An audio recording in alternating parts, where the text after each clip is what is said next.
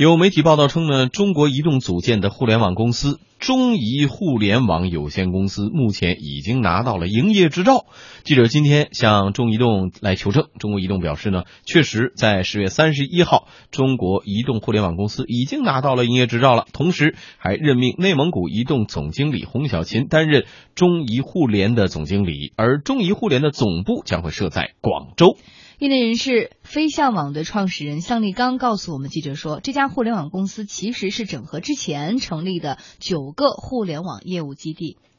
他现在那个互联网公司是把自己的说像呃音乐啊这些东西、咪咕啊这些东西全部把它放在一起，成立一个公司嘛，也就是说整合了以前。呃，很多基地相关的这些那个业务，那么在这些业务中间呢，比如说像音乐啊，像这些东西，它都是传统的，还都是嗯收入很不错的这些业务嘛。然后在这个过程中间，嗯，可能会寻找一些新的机会了。但是最重要的，它是要把原来的呃那个收入啊、业务啊这些东西都整合起来了。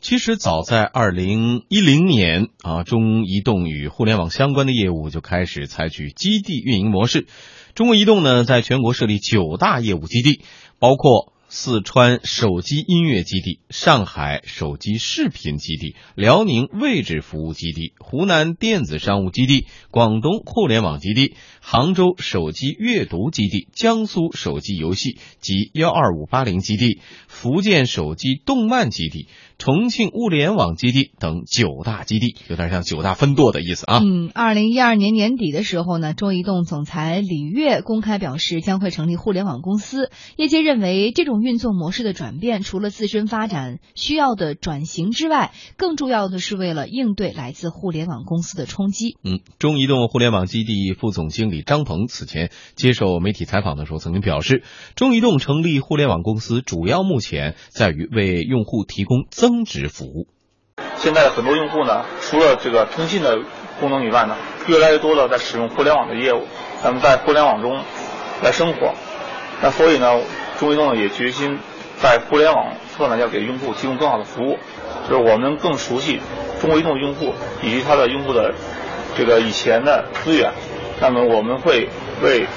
这些用户呢。提供移动加互联网相结合的特色的互联网的产品和服务。从去年开始，中移动除了大力推进四 G 建设之外，还快马加鞭的进行互联网业务转型尝试，试图通过成立独立公司来适应移动互联网的疯涨。今年一月，中国移动咪咕文化科技公司也是率先正式在京挂牌成立。呃，除此之外呢，在去年的十月左右，中移动也正式启动了互联网公司筹备小组。当时，筹备组组长由中国移动国际公司董事长兼中国移动香港公司董事长林。振辉兼任。这次中移动啊，把九大基地合成了一个互联网公司的目的到底是为了什么？呃，我们也请出我们今天的观察员立栋来给我们分析分析。啊，这个实际上我们都在讲这个移动互联时代。嗯，那中国移动实际上最早啊，呃，这个是作为这个基础的电信运营商啊，它最早应该是最。最能够理解到这个移动互联的，但是呢，我我觉得这么多年一直在筹备，那今年呢，今天呢，终于是要成立了。我觉得可以说这个时间来的，确实有点晚。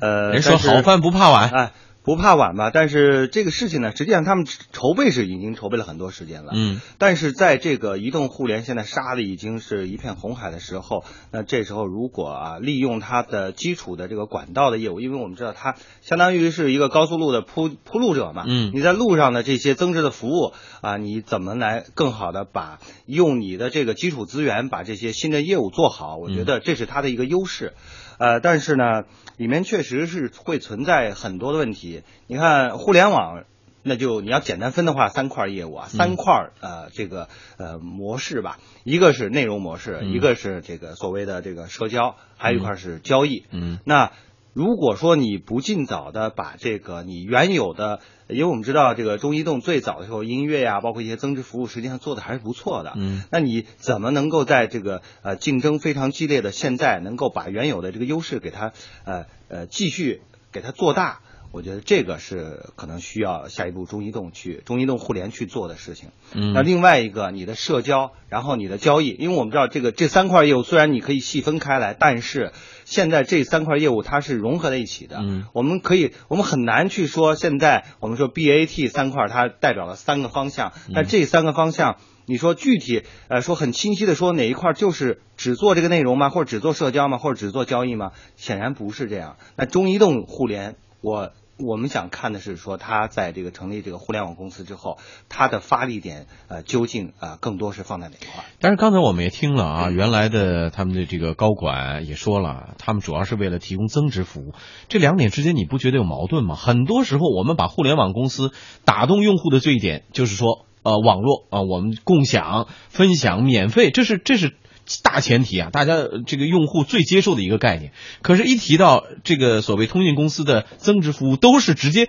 您花多少钱呀、您直接消费挂钩在一起的，这两者之间会不会产生冲突？呃，这个增值服务啊，就是它适应了现在移动互联时代的这个所谓的能够变现的一个模式，就是我把这个内容，就是嗯它的增值更多的，我看了它更多的是像游戏啊、音乐啊，嗯啊、包括其他的像这个呃视频啊等等的这些内容，直接怎么来给它给它变现？嗯那原有它有很好的一个基础啊，因为手机。我们手机最好最大的入口就在他手里，嗯中移动拥有好几亿的这个很真正海量用户啊对，我觉得这个是它很好的一个优势。那它能不能把这个呃原来的这个各个一些省分公司下面的这些基地剥离出来之后，成立一个新的互联网公司之后啊、用这个合起来的这样的一个力量，把这个内容啊、提供的产品能够让这个用户啊、感受到。然后感受到这个呃更好的这种产品，我觉得这可能是未来的一个看点。嗯这个三大运营商除了刚刚我们一直在谈的中移动之外，中国电信和中国联通他们在这个互联业务上、互联互联网业务上也是感受到了压力哈，所以也是也在不断的在做出改变。我们来看中国联通呢，他们是先后在广东、四川等地设立了音乐还有视频等基地，中国电信则是把分布在各地的互联网业务基地独立的运营。同时，天翼视讯公司试点开展各项移动互联网业务。嗯，一位天翼视讯的负责人告诉我们的记者呢，对于运营商来说，不做互联网业务就不知道互联网生态到底是什么样子的。呃，首先这个移动互联网趋势是不可逆的。那么我作为运营商，如果你不亲自参与进去，你就不知道这个人家在怎么玩儿，人家是在做什么东西，怎么去做的。所以说，呃，我们这几个基地，特别是像我这样的运营商业这样的基地，我觉得首先来说，就像您说的，是个探路者。我首先要进去去了解这个行业是做什么的，怎么做，了解人的这个基本的一些生态规矩、生态链的一些基本的一些原则是什么样的东西。我觉得这是第一点。那第二点就要去探索运营商在这个移动互联网时代，我们究竟如何去定位，如何去发展。嗯，时隔多年啊，中移互联网有限公司终于是浮出水面。业内人士向立刚就认为呢，面对移动互联网的大潮，中国移动开始主动拥抱互联网，利用手中的资源开拓新的业务模式，以寻求新的业绩增长点。不过，夏立刚告诉记者说，运营商的互联网公司并不是和腾讯、百度等互联网公司相竞争，而是一种上下游的关系。它不是和互联网公司说我竞争，我把互联网公司给干掉，呃，或者比如说我我他就是说我是一个音乐公司，他像那些做互联网音乐的一样，嗯、那个比比如说自己做一个呃那个平台，嗯、和音乐人情乐做这样的东西，那它事实上面它提供的是一个是什么呢？提供的是一个推销销售的平台，然后呢会把比如说像百度音乐啊、像 QQ 音乐啊等等之类的整合到自己这个体系中间来，那么通过流量、通过用户、通过销售来促进呃互联网公司产品的销售。事实上，绝大部分的业务，所谓的互联网的业务，运营商的互联网公司的互联网业务是和那些互联网公司的互联网业务是不一样的，他们事实上是一个呃上下游的关系。嗯，这是向立刚先生的一个分析啊。立栋同意这种观点吗？运营商的互联网业务和互联网公司的互联网业务是不一样，听着比较绕。商的互联网业务，就是他按照他的这个说法呢，更像是 B to B 了啊，因为就是把这些呃，就刚才举一个很简单例子，就是说你在高速路上，我把这个路铺好了嘛，在路上这个行驶的这些公司，你是去挣什么钱？你去挣物流的钱，你去挣这客运的钱，对吧？我呢，我也参与，但是我的这些内容呢，是和你这个客运公司和物流公司之间来做一些生意。那实际上它就是这么一个比例，嗯呃，这个实际上也反映出现在的运营商的日子确实比较难过嘛，因为原有的这个语音的业务，我们知道不断的在突破，不断的在被一些这个新的互联网公司所挑战，对吧？然后呃，这是一块儿，然后短信业务现在基本上用的越来越少了，对然后都在转向做对，转向做做这个所谓流量，但是流量这块儿呢，呃，我觉得它如果说你这个呃，它不足以支撑原有的这个三大运营商也好，几大运营商。它的业务模式和这么大的一个体量的，所以它必须从这个移动互联的内容提供和这个其他的一些增值服务来入手，寻找更多的增长点。嗯，那我觉得可能主流是这种 B to B 的模式，但是我觉得不排除说未来我也是像就刚才说它不是替代，但是我认为它还是需要去做一些直接面向客户的这些呃这个互联网的一些增值服务的。嗯，这个运营商既做网络啊服务，又做互联网的具体业务，